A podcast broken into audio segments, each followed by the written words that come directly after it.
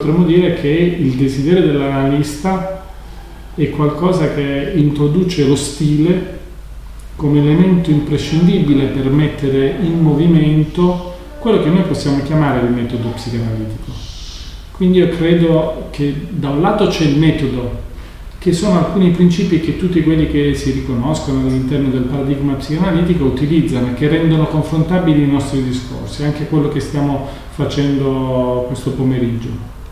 Allo stesso tempo il metodo eh, è qualcosa di statico, è qualcosa di fermo. Per farlo diventare vivente ci vuole lo stile di ciascuno, il taglio singolare che ciascuno di noi dà all'applicazione di quel metodo, che di volta in volta potremmo dire è in continua evoluzione.